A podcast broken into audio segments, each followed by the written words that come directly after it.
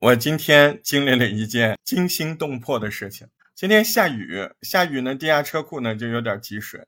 那其实也没淹到我们的车。那我的那个车呢，嗯，底盘比较低啊，那也比较担心。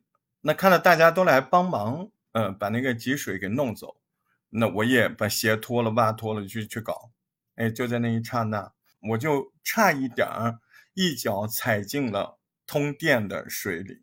就是那么机缘巧合，不是人家一把抱着我，真就没了。嗯，当时没觉得什么。回来的路上，开着车越想越怕，越想越怕。过这个钱江大桥的时候，就想，哎，我要怎么样呢？家里人会怎么样？怎么样？嗯，哎，就人生有的时候真的这样啊，这想不好啊。有一句老话：“树欲静风不止，子欲养亲不待。”这个人生啊，太多无常，或快或慢，总有事情来不及。对我其实那块儿，首先想到的就是爹妈。每个人来不及里面都会跟爹妈有关系吧。我今天也要讲一本书，这本书也是跟我讲的这个事儿差不多。这本书就是最近我一直在讲的《失之愈合》的人间三部曲。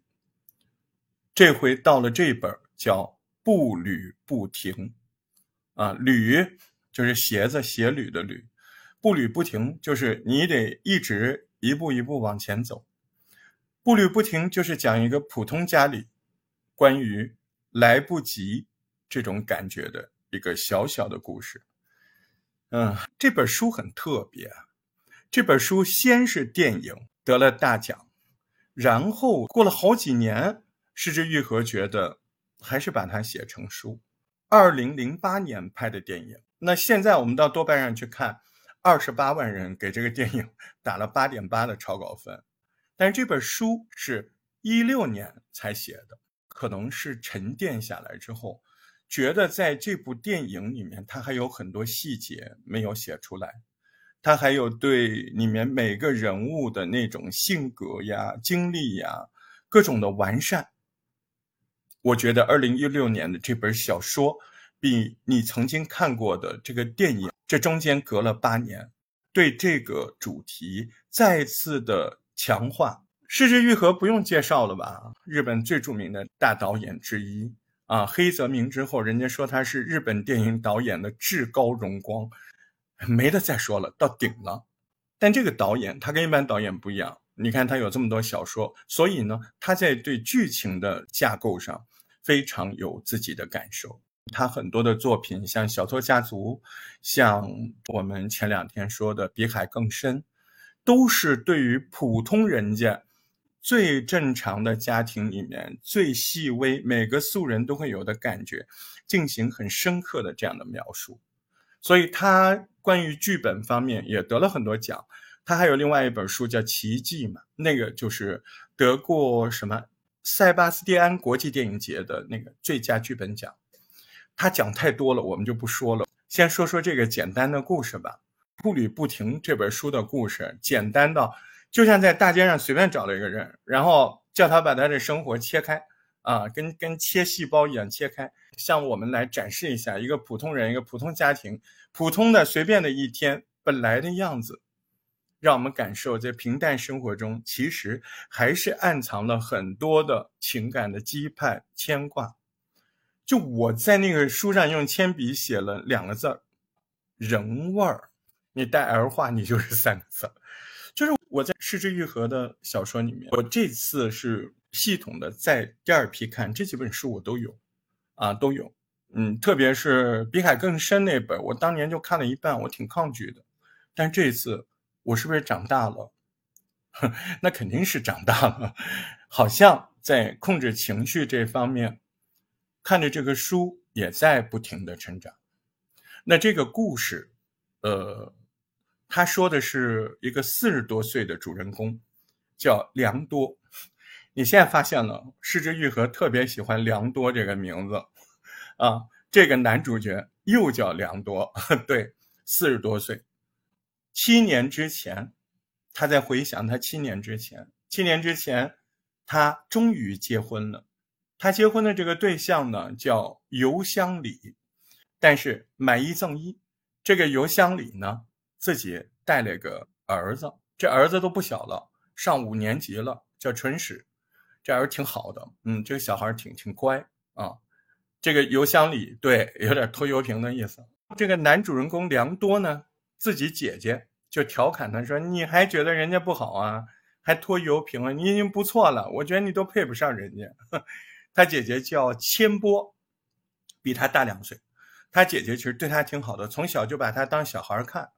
现在你看梁多都四十多岁了，他姐还是把他当小孩。梁多的爸爸，梁多的爸爸是一个很古板严肃的。退休医生，啊，到现在在老家还有一个诊所，家庭诊所。他除了在诊所里工作之外，他好像对这个儿子对良多的事情，任何事情都没什么兴趣。所以他结婚这种事儿，他也不发表意见。嗯，他管你娶的是带孩子的还是怎么样的，他不发表任何意见。那良多的妈怎么看呢？良多的妈。他就觉得你梁多，你现在四十多岁，人家结婚就太好了，你只要不是单身狗就行啊。梁多其实心里掐算着，他妈应该也是不是特别认同，毕竟呃带个孩子再婚的，而且小孩都上五年级了。但是他妈表面上就是，哎，你结婚挺好的。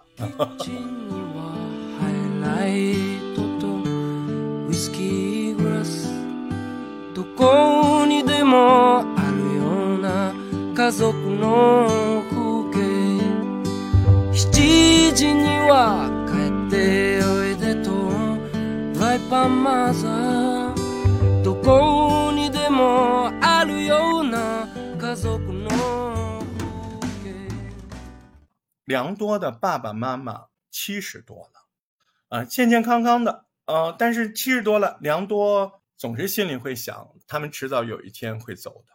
甚至他每次想了吧，他又不敢想。 你看我今天就是，我想了，但我又不敢想，我不敢具体想，我接受不了。嗯，你看故事里要讲的这一天也没发生什么大事儿，但是呢，就感觉这很多很多的事儿即将要从这一天涌出来，而且一旦涌出来，等到主人公良多意识到这些要涌出来的事情的时候，一切都晚了。那个时候。他想维持的，他不想失去的，都已经成了现实，就是那个人生总是有点来不及的感觉，啊，这本书里除了说人生有点来不及，其实它有几个问题特别好。第一个，我觉得为什么好多人长大了家就回不去了？为什么家是很多人长大了就回不去的地方？第二个问题，为什么很多人长大之后？就长不成爹妈期待的那个样子，我觉得是这样的。孩子大部分都长不成爹妈期待的那个样子，大部分。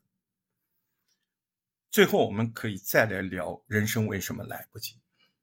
我们要说的这一天是良多的哥哥。你看，良多有个姐姐，良多还有个哥哥，是大哥的忌日。这什么意思？大哥不在了。每年大哥的忌日这一天。大家都很重视，都要聚在一块儿，所以呢，很久没有回家的良多也不得不带着邮箱里还有那个捡来的儿子啊，送来的儿子买花费送的纯史啊，带着邮箱里纯史从东京回老家，打电话的时候呢，可能心不在焉，哎，良多就是莫名其妙的答应了妈妈，说这次要在家里过夜。他妈当时接电话的时候都傻了。因为他妈都觉得啊，但他妈其实挺喜欢他在家过夜，那毕竟是自己儿子嘛，对吧？但是都觉得啊，你这次怎么会同意在家过夜？嗯，良多又不好收回，嗯，但是他心里还一直盘算着，能不能再找个借口，到时候临时提前当天就回来。就是在他路上去的路上，那个电车里面，良多还在跟这个老婆邮箱里说这个事儿。啊，邮箱里穿的还挺正式的，打扮的挺重视的。那良多呢，他就对邮箱里说：“他说，要不然我们还是坐晚上最后一班电车回家吧。”邮箱里马上就觉得：“你怎么能这样呢？不好的。”嗯，邮箱里果断的就拒绝了。为什么？邮箱里这一趟是和良多结婚以来第一次回梁多的这个老家见父母，油乡里人家是寡妇嘛，还带着纯使这个小拖油瓶儿，所以邮箱里挺重视这个事儿的。但四十多岁的梁多不在乎，他也不介意别人说啥，对不对？哎，虽然梁多不在乎，但邮箱里也不在乎梁多。你没工作啊，你没钱，邮箱里心甘情愿养着呢。现在你明白了吧？梁多选择邮箱里，他还有经济方面的考量。但是梁多吧，他也不是你说的那种纯吃软饭的，他有时候还是感觉到不安。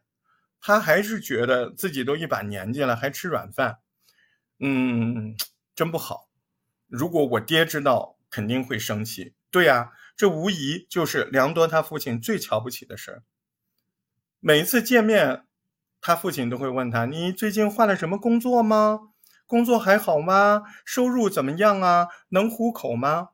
每次问这些话，梁多都都抖，嗯，他觉得跟考试一样。嗯，每次见面，梁多的工作都不一样，哈哈，为啥呢？老换工作。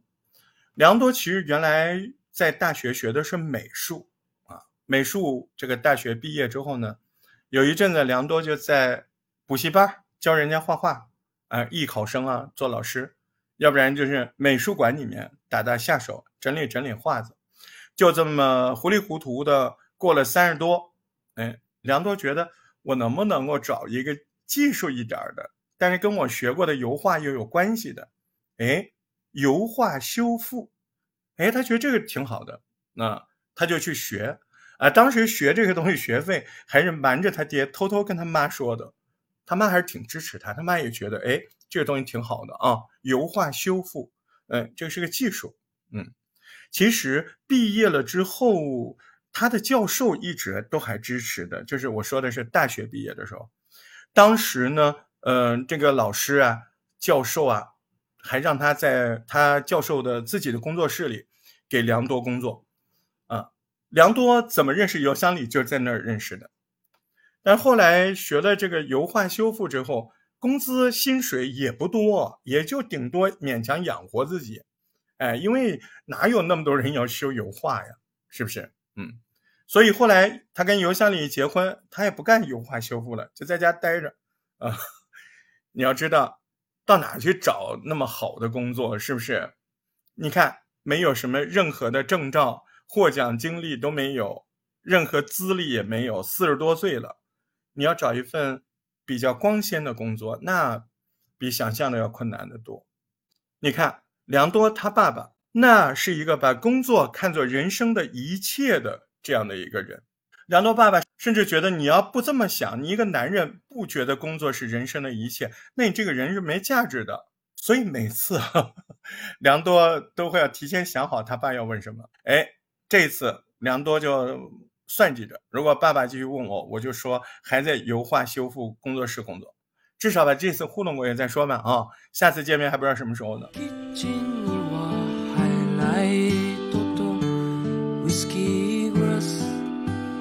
こにでもあるような家族の風景7時には帰っておいでとワイパンマザーどこにでもあるような家族の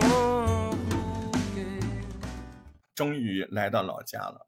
哎，这个老家多少年没来过，也个变化也挺大的，特别是这个车站。 这个车站门口呢，各种店呢都变了，路都变了，好像是呃修出来一个大圆盘儿啊，方向都不一样了。呃，梁多还在车站买了个西瓜，嗯，你回家还不能空手啊啊！但是其实邮箱里挺注意的，邮箱里呃也知道这个婆婆要干嘛，有什么喜好，所以邮箱里这个女的其实还是不错的。哎。这就带着大西瓜，带着各种礼物，终于站到了自己家小诊所那个门口。呃，门铃一按，哎，妈妈、姐姐都来了。梁多就充满精神的跟他们说：“啊，你好。”他妈马上就跟他说：“你打住，什么你好啊？这是你的家，你应该说你好吗？你不是应该说我回来啦？是不是？哎呀。”也就在他妈说梁多的时候，那个邮箱里挺紧张的，人家第一次见婆婆，然后自己又那个身份二婚是吧？所以邮箱里特别紧张，拉高了声音说：“啊，打扰啦。”哎呦，那个小唇石也很聪明的，也没人教他，马上鞠躬，很懂事的问：“奶奶好。”梁多妈妈一看这小孩啊，都挺好啊，哎，规规矩矩的，还坐在地板上，嗯，行了大礼互相哦。那这个邮箱里看上去哎挺受用的，觉得婆婆对自己挺好。这个时候，梁多就对妈妈说：“说这个车站怎么变化这么大，自己都迷路了。”他妈就说：“哪有多大？那是你太久没回来了。”梁多就拎着那个西瓜，他找个地方，嗯，冰镇冰镇啊。那这时候邮箱里呢，就递上一个很精致的盒子，哎，就对他婆婆说：“哎，我问过来，你好像很喜欢吃这个泡芙啊。”哎呦，那他妈也挺开心的啊，有向力心挺细的。梁多这时候呢，他就看看窗子外面，看哪儿？看诊所呗，看他爸呗，是不是？他猜，嗯，不用问，嗯，我爹现在肯定在诊所里，肯定竖着耳朵偷听我们说话，但是他不会出来的。对他爸就是这种人，绝对不会在这种时候主动出来问候啊，什么，呃，挺大气的，挺局气的那种。哎，你们回来啦什么的，不会的，不会。那邮箱里这时候，邮箱里这时候。很会做人的，你看婆婆对自己也挺好的啊，买给婆婆的礼物也挺受欢迎的，对吧？继续在那儿讨好，看着那个玄关旁边那些小插花，就说：“哦，这个插花很好看嘛，啊，这个是什么流派来着？哎呦，你看这个拍马屁拍准了，这梁多他妈就是喜欢画儿哦。梁多很小的时候家里就一直摆画，梁多他妈就跟邮箱里说说。我这哪什么派？我这是自成一派。说到这个，梁多心里还也莫名其妙的犹豫。为什么呀？因为他想起他小的时候，每次妈妈在家里，特别在各种地方，包括他的房间里做一些插花的小点缀，梁多还会觉得心烦。那到了大了之后，他就觉得啊，好像当时应该说声对不起，或者不应该那样哦，对吧？嗯，但是好像现在这个年纪再去说那个话也来不及了，所以就那样吧。嗯，这个时候梁多的姐姐、姐夫哎也来跟他们聊天了。嗯，就在这个时候，那个梁多的姐夫说：“哎呦，爷爷出来了，嗯，他们到了。”嗯，这个梁多爸搞得好像才发现他们回来似的啊，你们回来了，哎，你好，你好，打招呼，嗯。我告诉你啊，这就算不错的了。那个婆婆就跟邮箱里这个媳妇说：“她说，她就这样人，嗯，当年她把我这个新娘子带回家，嗯，带回家就把我放那儿，自己在诊室里不出来。所以呢，这性格吧，是不是？这个时候呢，他们就端详大哥的照片啊，因为今天别忘了，今天是大哥的忌日，哎，他们就在看这些旧照片呀什么的。梁多们不想参加。嗯，他为什么不想参加？他挺压抑的。这个大哥哥虽然很优秀，他就拎着西瓜到洗手间。哎，洗手间旧了，跟小时候不一样了。嗯，浴缸呃黢黑变颜色了，瓷砖都脱落了，地砖也很多破裂。嗯，但是他看见，呃，这个洗手台旁边装了一个全新、全新的把手啊，不锈钢的，闪闪发光。嗯。他看到这些一切的一切，就想起小时候过年打扫除，大哥负责打扫浴室啊，他负责打扫玄关门口，啊，姐姐姐姐就到处检查挑毛病。想想你看哦，恍若隔世，大哥就不在了都，嗯，姐姐姐姐为他们一大家子操劳啊，父母也老了，你看老的都需要在厕所里装一个把手了。那肯定是啊，肯定就是上厕所可能起来不方便，那么新的个把手就是刚装的嘛，对吧？就现在可能，嗯，上厕所起来都需要撑一下子，都年纪大了，七十多了呀。如果说大哥回不去，那是因为大哥灵魂已经飘散，不在这个人世了，对吧？姐姐回不去，姐姐回不来，是因为姐姐自己 有姐夫，啊，有一大家子，对不对？梁多回不去，那跟别人不一样。梁多回不去，完全是因为他自己心里的想法。他一直觉得自己没有活成他爹妈可以骄傲的那种样子。其实梁多心里有一千万次的说：“我如果混得很好，有体面的工作，我一个礼拜回去一次，我就要让我爹妈感觉到我的骄傲，对吧？”归根结底，每个人都长大了，都会有自己的生活，都会和小时候不一样。嗯，爹妈就是想参与，可能也参与不了，但是不需要爹妈参与，你也可以好好的北京、天津、上海、南京过着自己的日子。ライトとウイスキーグラスどこにでもあるような家族の風景。7時には帰っておいでとライパンマザーどこにでもあるような家族の風景。我们可以理解爸爸为什么只关心良多的工作，也可以理解为什么梁多回家的时候脱口而出说“你好，你好”。我们需要理解的是，爸爸妈妈听到梁多问候的时候，他会纠正啊，你别忘了，你不能说你好，这是你的家，说什么你好。其实大部分人从十七八岁，我们开始背上行李去上大学，那个时候我们跟爹妈就产生了真正的切割，不是吗？你会发现在上大学之前，我们离开家都是暂时的，无论去哪去干什么，总是要回家的。但是我们开始上大学了，从那时候你会发现，我们每次回家，回家才是暂时的，家就成了我们永远回不去的地方。过了十二点，一家人就开始中午聚在一起，为妈妈炸天妇罗做准备。那个小陈实，哎，这个小孙子，哎，挺好。手忙脚乱帮着剥那个玉米粒儿。那说到梁多家他妈妈做的天妇罗，啊，梁多家炸天妇罗一定要有炸玉米，这是 梁多妈妈觉得的。她觉得炸天妇罗的时候，那个玉米炸出来，那就比烤的或者煮的更好吃啊，甜。哎，这个姐姐跟姐夫这一家，哎呦，那一说吃。太狂热了，毫不掩饰啊！一边往嘴里塞，一边热烈的讨论啊，喜欢吃什么什么什么寿司啊什么的。哎，姐姐突然跟妈妈说：“对我就喜欢那个送寿司加那个海胆寿司。”他妈听了，哦，哎，那赶紧赶紧，他妈订了那家的寿司，但是订的是普通的。听姐姐这么说，哎，又赶紧打电话去，呃，加了一些比较贵的这个海胆的寿司。他妈就在那儿一边做一边说：“哎呦，每次搞这些东西，总是等不到吃晚饭。嗯，听的炸出来就吃一个，炸一个吃一个。嗯，他妈妈像在自言自语一样。梁多这时候就跟比较疑惑的他老婆邮箱里说：说天妇罗这个是我大哥最喜欢吃的东西。每次妈妈说起天妇罗，就要说一件事儿，是什么呢？百讲不厌。”就偷玉米的故事，嗯，呃，当时呢，他们觉得啊，那有一家那玉米啊，太漂亮了。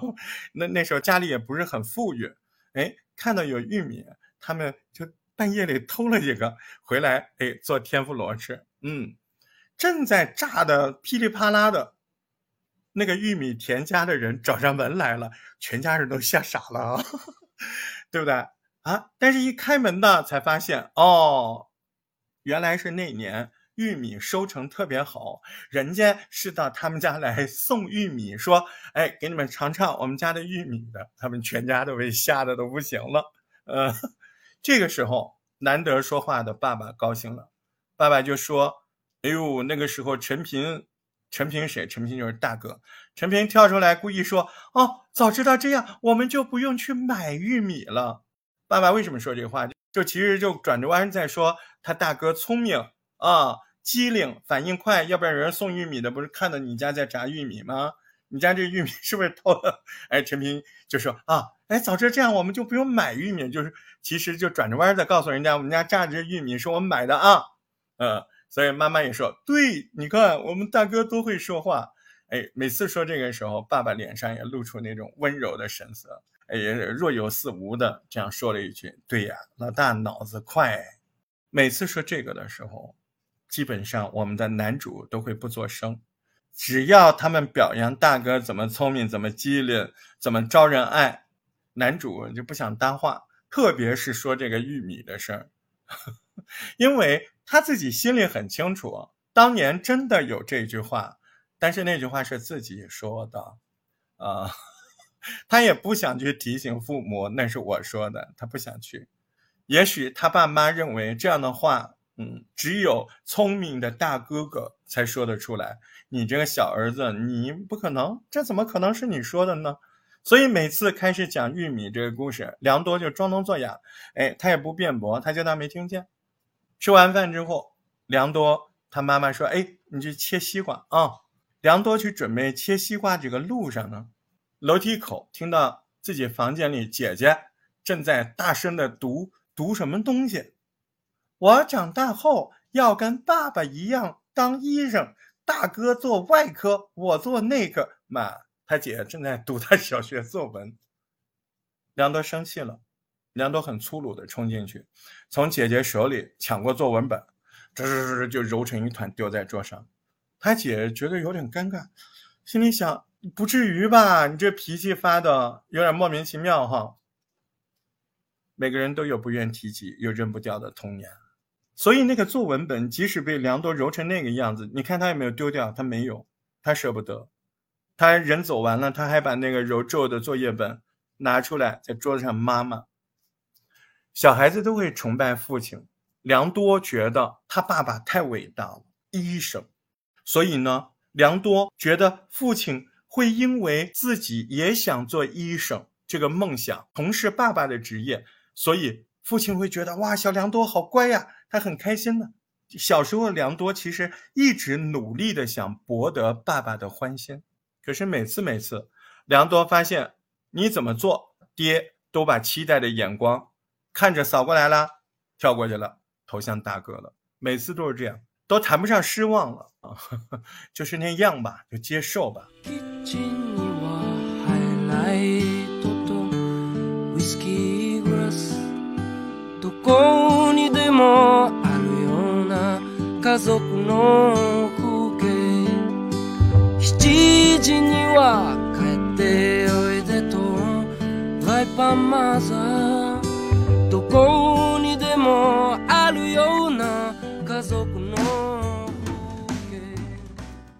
我们这个故事发生在一个小海岛上，这一家人家呢叫横山啊，横山家。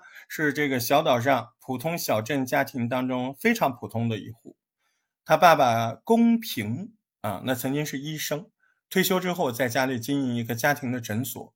妈妈叫远姿，就是一个典型的家庭主妇。妈妈几十年如一日的守着这个家，孩子们也大了，好多都离开家了。那女儿呢，也嫁作人妇。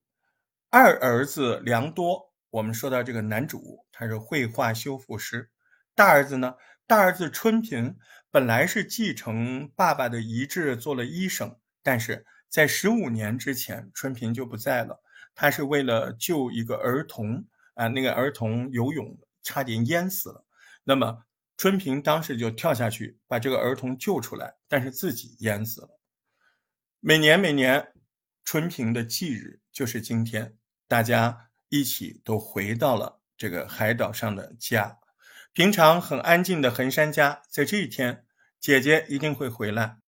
男主今天因为结婚了，所以带着他那个 可爱的小寡妇就来了啊！怎么这么说呢？他那个尤佳丽呢？她带着前夫的儿子嫁给了男主。在车上的时候，男主就跟这个老婆商量说，不应该答应妈妈在家里过夜的，他自己后悔了。尤佳丽说：“不好吧，你都答应了，所以没办法啊，也没办法商量。他为什么不想逗留？他不想逗留，是因为他觉得回家不自在，跟家里人没什么好说的。特别是他爸爸，小时候他很敬仰他爸爸，觉得医生啊神圣，那种感觉特别好。他当时还抓着大哥说：‘我们长大了都当医生，你当外科，我当内科。’他就这么讨爸爸的欢心。”但是爸爸好像永远只看到春平大哥哥的好，从来不在乎这个老二啊，所以他永远是活在兄长的光环之下，活成了一个影子这样的。十五年前，大哥救人去世了，兄长去世之后，良多永远都比不过他大哥，所以良多最后也干脆就放弃当医生，哎，他就做他的绘画修复师。最近他还失业了，不过呢，他是主动失业的，他嫁给了一个能养活他的一个小寡妇，啊，那么他们就开开心心的来到了老家，在老家的时光并不像他担忧的那么煎熬。哎，你看，妈妈给他做玉米天妇罗呀，嗯，那些味道、那些回忆，就把他带回了童年。哎，他也记得他们家老家旁边有一大片的玉米田。有一回，家里人偷玉米回家炸天妇罗，玉米刚下锅，邻居就敲门啊，拿着玉米说要过来分给他们，爸妈都愣住了。哎，这个良多就很机智。哎，就对妈妈说，那在那演啊，说妈妈，你看邻居多好，送我们玉米，这样你就不用到商店再买玉米了。你看我们今天都买白费了。这番话是良多说的，但是却被爸爸妈妈一直记着是大哥说的，好像在爸爸的心中，只有大哥才有那样的机智，才有那样的小聪明。哎。那就吃着天妇罗，把真相就咽下去吧。哎，还有什么好说的？都这么大了，嗯，回头话也没有什么说的。春平都不在了，对不对？为了爸爸认同自己，梁多他也不想提他自己失业的事情，甚至还跟姐姐说：“你看，我们绘画修复师也是医生啊，我们是油画的医生啊。”变着法小心翼翼地夸赞自己这个行业前景不错。他爸爸就看着报纸也不作声，嗯，他平常也不是很喜欢搭话。妈妈呢，妈妈就说：“哎呀，你从小手指就挺灵活的，感觉好像有点尴尬。”那姐姐这时候就赶紧转移话题，哎，她说：“梁多，你这个新媳妇儿这个酒量不错呀。”然后妈妈这时候突然想到了大哥的老婆，对，十五年前春平去世的时候也是有老婆的。他就说：“啊，那个春平的老婆叫信子吧，也能喝。那个信子从春平出事去世之后，信子没有再登门拜访过，没有来过横山家这个小院子了。哎，但是每年过年过节呢，还记得给老头老太太寄一张贺年卡，也就仅此而已。那说到这个呢，每次妈妈就说：‘哎呦，那时候春平这个老婆要是生了个孙子，那可能要好得多。’但是爸爸却冷不丁的说一句。”你换个想法吧，没生小孩也挺好的，要不然这个时候拖个油瓶，她怎么嫁人？她怎么有新的日子？说这个话，那好多人都尴尬了，因为爸爸好像就没意识到，您这个小儿子的老婆可就是拖油瓶了，所以妈妈赶紧打圆场，啊，说那个尤佳丽，哎，来来来，嗯，尤佳丽就是良多的这个新媳妇儿，就是那个 拖油瓶，啊，他说尤佳丽来，我们看良多小时候的照片。然后这女的都走开了。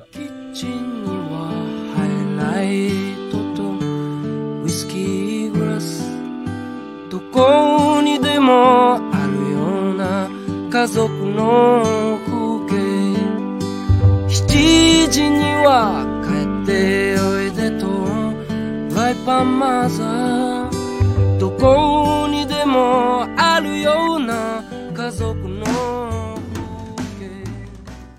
这个时候，其实梁多脸上也很难看。爸爸呢，可能有点感受到自己失言了，所以呢，这个时候就说：“哎，你工作怎么样啊？你那些修复方案呢？怎么回事啊？”其实他也不懂，他那个问话的方式，感觉好像也不是真的为了了解，就是打个圆场啊。最后就落到：“哎，您现在多少钱一个月呀？工资收入怎么样啊？”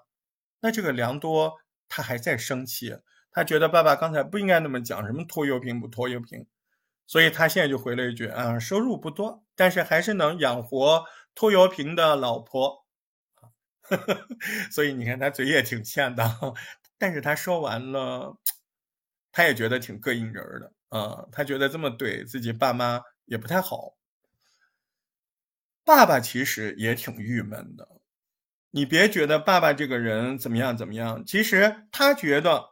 这个家没人重视，你看啊，孙子天天来挂在嘴边，都说：“哎呀，奶奶家，奶奶家。”可是明明这个自己辛辛苦苦打拼来的家嘛，你看人家都说是奶奶家，他觉得也挺不受重视的，他也不开心，所以有的时候他就不愿意出来，他就躲在诊室那个办公室，就是在里面生生闷气呗。看他好像坐在这边生闷气，那女儿就来找他，哎，说要不我们聊天。他看到女儿来了，他赶紧装的在那儿剪报纸，剪报贴报啊，他赶紧装找剪子，嗯，他就反正不愿意去，他就把女儿打发走了。他跟家里人聊不到一块，但是呢，有的时候他在路上走路的时候，人家喊他一声“医生”，衡山医生啊，他就特别开心。嗯，只要人家恭恭敬敬的叫他一声“衡山大夫”，马上他那个脸就绽开了。哎，其实他也挺好的，你看他还挺愿意跟那个小孙子，不是亲生的，对吧？那个小孙子他还跟他聊聊，哎，他说啊，这个你未来想干嘛呀？哎，你想不想做医生啊？做医生很有意义呀。嗯，他跟春史还聊天啊，他为什么跟春史说这些？因为他觉得儿子良多不愿意顺从他的想法，哎，小时候说的挺好的，长大了，你大哥去世了，你也没想着，哎，你赶紧回来再做这个，从头学医生。你要知道啊，老头子，良多不是不想学医生啊，你说都多大年纪了，对不对？大学都读完了，你让他重新去呃学医也不太可能，而且。梁多内心里也有疙瘩呀，他也不愿意去当死去大哥的替身的，所以呢，你看这对父子啊，爹不像爹，儿子不像儿子，哎，他们脾气倒是很像，反正就是憋在肚子里的话，千回百转，到嘴边想说吧，又咽回去了。他们俩就这么拧巴，就这么别扭，但是内心真实的感受从来都没来得及说过。你看妈妈就不一样。你爸爸这个话少，脾气又古怪，妈妈就很耿直，很爽朗。妈妈说的事儿那可就多了。嗯，你看妈妈就会跟女儿吐槽，哎，自家老头，你这个觉得，哎，以前是做医生的，都不想出去买菜，哎，退休之后无所事事，他也不愿意帮他买买东西什么的，一天到晚还觉得自己是个大夫，大夫就不能买菜呀。但是妈妈这时候跟女儿聊天，就说出来下面这个事儿了。什么事儿呢？他跟女儿说：“他说，他打心眼里不喜欢尤佳丽这个媳妇儿，他觉得尤佳丽就是个二手货，他心疼自己小儿子。哎，你找了一个二手货，你肯定会被这个女的拿去来比较，跟谁比较？跟她死去的老公比啊！但是我看到这儿我就想笑，哎，你不也是拿你儿子跟你死去的儿子比吗？我告诉你啊，他这个女儿，哎，也有小心思。”大儿子就是大哥春平去世了，小儿子良多啊，就是男主在东京也不怎么回来，好像也不怎么喜欢家。那这个女儿嫁的这个男的倒是挺爽朗的，哎，处为人处事也挺好，一个毛病穷，家里不是很有钱，反正也不太差，也不至于饿饭啊。这女儿动什么心思呢？哎，她这个理由说的挺好的，她说：“你看，嗯，良多他在东京。”现在春平也不在了，你说妈妈，你看你们年纪都大了，七十多岁了，要不我呢就带着呃我们家人就搬到这个房子来照顾你。这妈妈可惊了，我跟你说，妈妈说这里怎么住啊？这里没办法住。哎，女儿说那可以把爸爸那个小诊所改建一下嘛？啊，改建一下，我们上次不是聊过的吗？妈妈说那不靠谱的事情，嗯，这个。再说吧，再说吧。嗯，妈妈挺精的，她不愿意接受这个事情。她妈妈说：“时间到了，那那我们要不去给大哥扫墓吧？”哎，对，这个是正事儿啊，扫墓。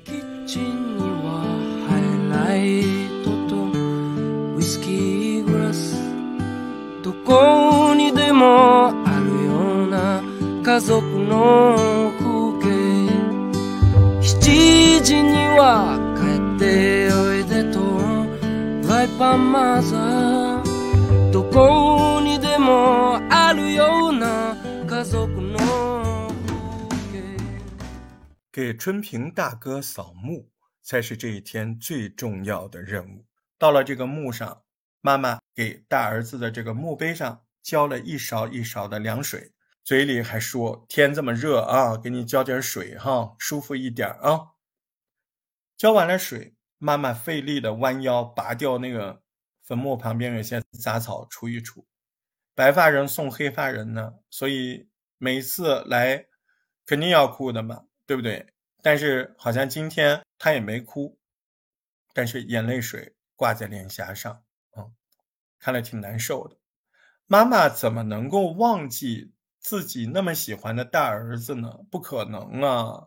妈妈心里一直记得那天晚上就出事的那一天，她一直记得春平那天晚上其实是回来家里的，在家过夜的。当时春平刚回家，在玄关擦鞋子，嗯，突然有人说海边出事了，然后就看到春平赶紧就跑了。妈妈听到这个时候，当时在厨房里，还还抬头跟春平说：“哎，你要小心呐，你要小心啊！”哎，再一看，玄关都没有人，只剩下春平刚才擦的那个雪白的鞋子。那这十五年以来，妈妈一直在懊悔。她就说：“她说，如果春平当时说这个事儿的时候，自己能够阻止儿子，叫他不要去了啊，那时候天都擦黑了，去什么海边。”或者说自己陪他一起去，那不就不会去世了吗？其实一定会是这样吗？我觉得答案也不一定会有这个满意的答复，都是自己想出来的。这位亲爱的母亲，好多的事情就是命运，但是妈妈听劝吗？她不听劝，她一边抱怨一边往回走呗。回来的路上，妈妈说：“这个山坡啊，坟墓的所在的这个山坡。”越来越难爬了，说要要坐个车来多好。他那个时候就很梦想着说，哎，春平学会开车了，可以坐春平的车去购物去买菜。梁多呢，想想自己现在还没有驾照，也没有买车，那梁多就说，哎，走走路挺好的，有助于身体健康。他妈就说，嗯，这这真是健康的运动。就这么就走回了家。那下午有一个不速之客来了。或者说他不能叫不速之客，他每年这一天都来。那这个人是谁呢？这个人就是当年春平淹死了，把人家救下来的那个人。这个人叫梁雄，他每年这一天都来，如约而至。但是梁雄混的怎么样呢？梁雄混了好几个学校，他都毕业不了啊。呃，后来终于，反正学习成绩不好嘛，终于想了个办法毕业了。毕业之后，准备进军那种媒体界，做做记者呀什么的，也是理想跟现实难以撮合，处处碰壁。那现在梁雄呢，在一家很小的广告公司里面发发超市传单什么的，而且也不是正式工啊，其实活得也挺艰难的。你看，每年到这一天，他。还是要花高昂的车费、交通费，甚至还要请假，就是要来看救他的这个春婷啊，给他上上坟呐什么的，对不对？所以梁雄呢，其实挺不容易的，嗯，他为什么每年来？除了他自己确实也挺感谢春平的相救，那另一方面呢，春平的妈，哎，就是这个母亲，她还挺执意这个事儿的。这个事儿呢，味道就有一点怪怪的啊！你看春平看完了，这个梁雄是不是就要准备走了啊？也给他磕了头，烧了香，敲敲那个小铜磬啊，跟中国有点像的，敲那个锣啊，然后就是等于说是祭拜过了。那这时候要离开了，那妈妈又出来了，跟他说：“梁雄啊，明年你还要记得来看我们呐，嗯，你务必一定要再来坐坐，我们会等你的啊。”梁雄回答这个话的时候，脸上就有点难，可能生活也不容易，但是没办法，他还是硬着头皮，最后还是答应了，说：“好的，再难，我明年这一天我还是来。”你说谁能拒绝救人的这家人的请求呢？哎，就这个梁雄一走，那妈妈嘴巴就开始毒了。哎呦，这个小伙子每年看到越长越胖。哎呀，是不是吃的太多了？你看他活干的不好，他长得还挺快的，这个就搞得像相扑运动员似的。他爸爸听了这话，他没有责备妈妈，还跟着人们说。他爸爸说啥？哎，看了真郁闷。你是这种人，我儿子为什么要救这样的人？为这种废物废了我儿子？哎呀，看不懂，不值啊！那梁多在旁边就觉得自己爹妈好像说这个话有点不对啊，他甚至觉得人家梁雄当年是个小朋友，对吧？小孩子，十五年前了。而且人家也没有叫你春平去救啊，你春平是是怎么说主动去救的？这当然是很好很高贵，为了救别人牺牲了自己。但是你不能把这个债一直记在梁雄身上啊。对，确实他是被你儿子救的，可是人家当时只是一个小朋友啊，人家也不是刻意要那么做的，他也是不小心掉到河里去的。而且你儿子也是自己自愿主动舍己救人的，你老是把这个债好像记在梁雄身上，感觉好像是梁雄造成了你儿子没有的这个债，你不能这么记。而且人家梁雄也还不错，这十五年来几乎每一年到这一天，人家都来祭拜当年救自己的春平大哥。梁多就觉得这个梁雄很不错啊，很有情义啊，很有感激之情啊。但是爸妈讲的那些话就不是特别舒服。哎，就在这时候又有事儿了。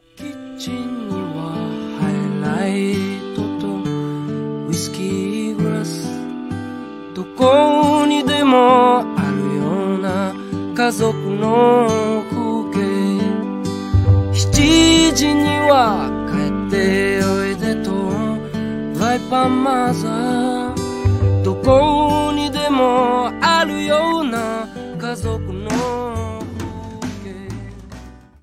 个当年被春平大哥救了的那个梁雄，来祭拜完大哥一出门，爸爸妈妈就在啰嗦，就在背后说这个梁雄这个不好那个不好。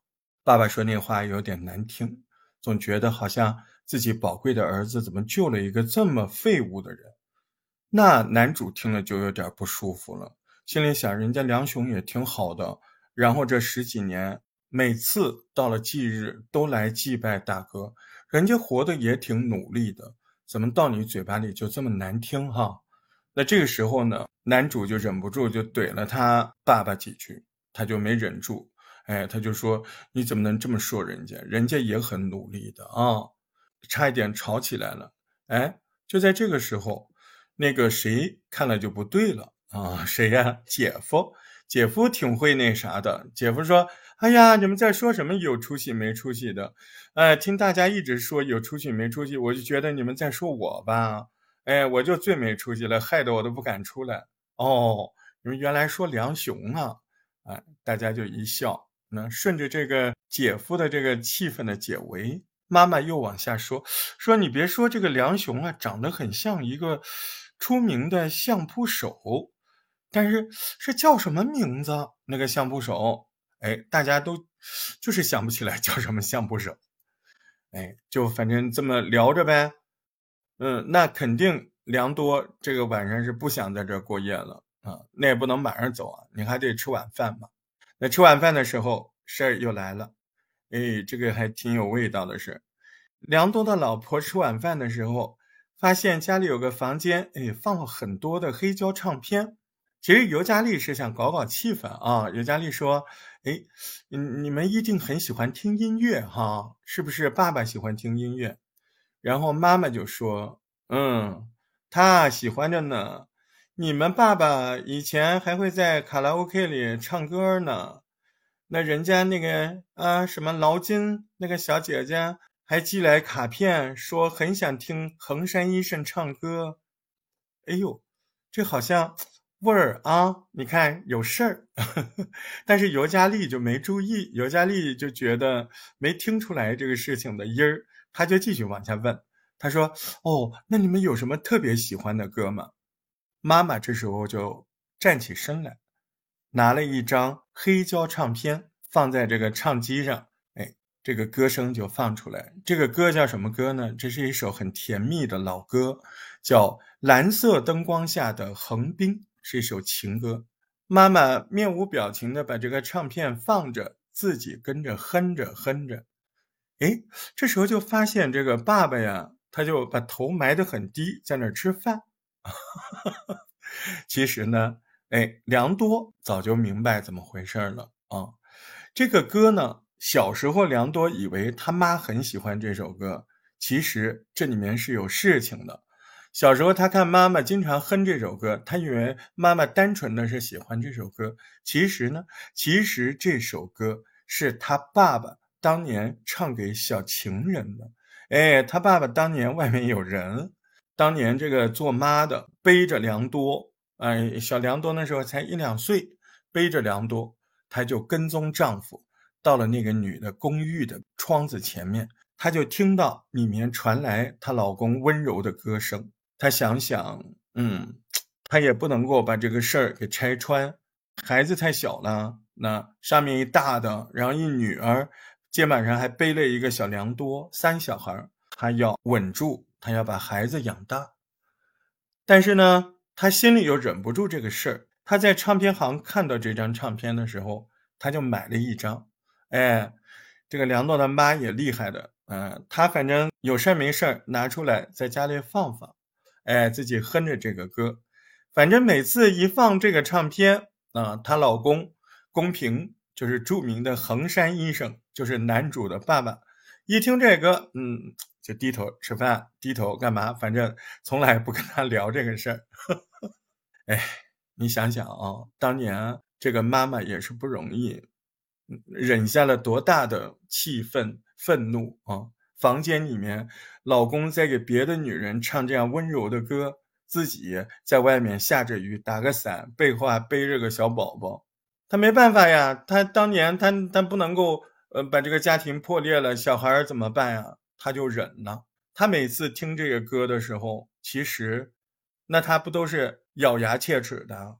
反正现在也大了，哎，梁多也听他妈说过这个事儿，他还无所谓了。哎，所以你看，很多事情、很多人、很多关系，有的时候你没有到那么近，你就没办法知道，每个人其实哪有那么多完美的，或多或少，每个人身上都会有一些毛病，有一些。不太让别人接受的东西。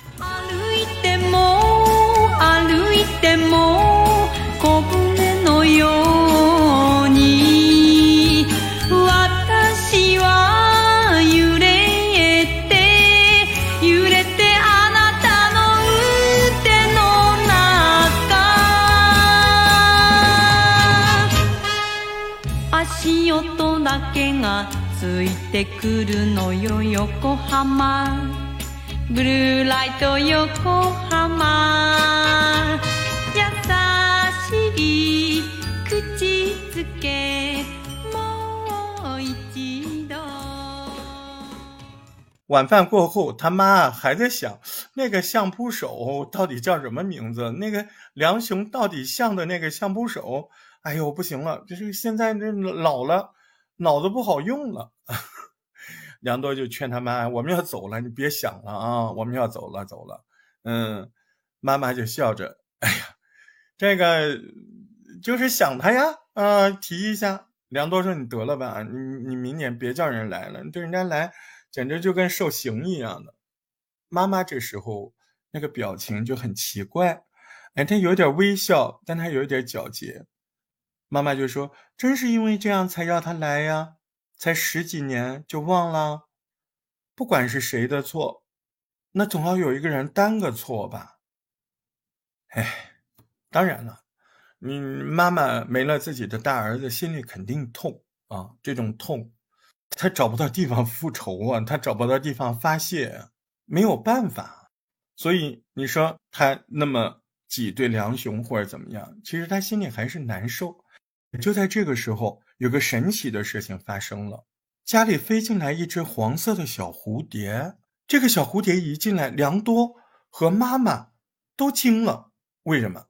因为这个小蝴蝶跟他们早晨在大哥的那个坟墓上看到的那个小蝴蝶很像。妈妈这时候都已经那啥了，就开始追着这蝴蝶了。妈妈就认定就是早晨那个蝴蝶，她觉得大儿子变成蝴蝶。回来看他了，他都疯了，他在后面追着，都差点摔倒了。他觉得那是儿子回来看他。回东京之前，三代还去逛了一下，哪三代？三个男的呗。嗯，小拖油皮儿那个可爱的小男孩，良多，还有自己的老父亲。他们说到海边走走。妈妈说：“走吧，回东京的车还没来啊，去海边逛逛吧。现在回去还早呢，但是你们在海边要注意安全。”那一路上往海那边走，三个男人，一个老人，一个中年人，一个小孩儿，他们一步踏着一步，步履不停，就往海边走，也没有多说话。那到了海边，良多就主动跟爸爸说，他找话，他觉得挺尴尬的，他就说：“爸爸，你以前那些在意的棒球队，现在都还在看吗？”爸爸就笑笑说。看啥呀？现在大家都在看足球了。哎，他说这小孩挺可爱的，你要不哪一天带这个小唇屎也去横滨体育场看个足球吧，对吧？那小孩多可爱。哎，良多随口就答应了，好啊，到时候约啊。嗯，就这么在海边走了一下，就踏上了归程的火车。在火车上，突然良多跟这个闪电一样机灵了一下。为啥？把油箱里吓了一大跳。油箱里说：“怎么了？”他说：“我终于想起来我妈说的那个、那个、那个、那个相扑手的名字了，但是已经来不及告诉妈妈，火车都开了。比来不及告诉妈妈相扑的名字还要更来不及的是，就在那次相聚的三年之后，爸爸去世了，离开了这个世界。良多一直没有来得及。”带着父亲，带着小粮食一起去看那场足球赛。妈妈没多久也走了。良多心里当时就一个想法，就觉得怎么就没在妈妈走之前自己学会开车，能够买个车，哪怕是借个车，帮妈妈带着去一趟商场买个菜，实现一下妈妈想坐着车去买菜的梦想。好像每一次都这样。就是迟了一步，其实明明就想去做。对，七十多岁了，走的也挺安详。梁多当时接到这些消息的时候都没流泪，可是每每想起这些来不及的事情，在深夜，在路灯下，他哇的一声哭了，哭的就像一个孩子。哭的就像当年他给他大哥春平守灵的时候那样。那一天，大哥的尸体被抬回来，梁多也没哭，梁多一直守着，他也不害怕，他就看着躺在灵床上的大哥，他觉得好像在睡觉一样，但是他看着大哥。看着，想起来小的时候一起炸天妇罗，想起来小的时候一起写作文，说要当医生。对，那天晚上，他也哇的一声，哭了好久，那个眼泪水就像从眼眶里蹦出来一样。他觉得有好多事情没有做。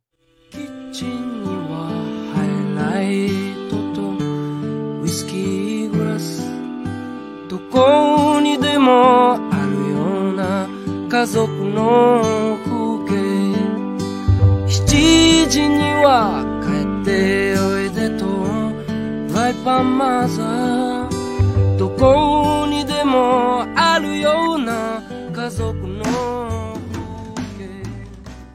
这一次在路灯下想起走了的爸爸走了的妈妈他又哇的一声 脸上全是泪水老天爷好像这个时候很疼惜他，开始下雨了，在雨水里，冰凉的雨水和泪水混在一起，贴在脸上。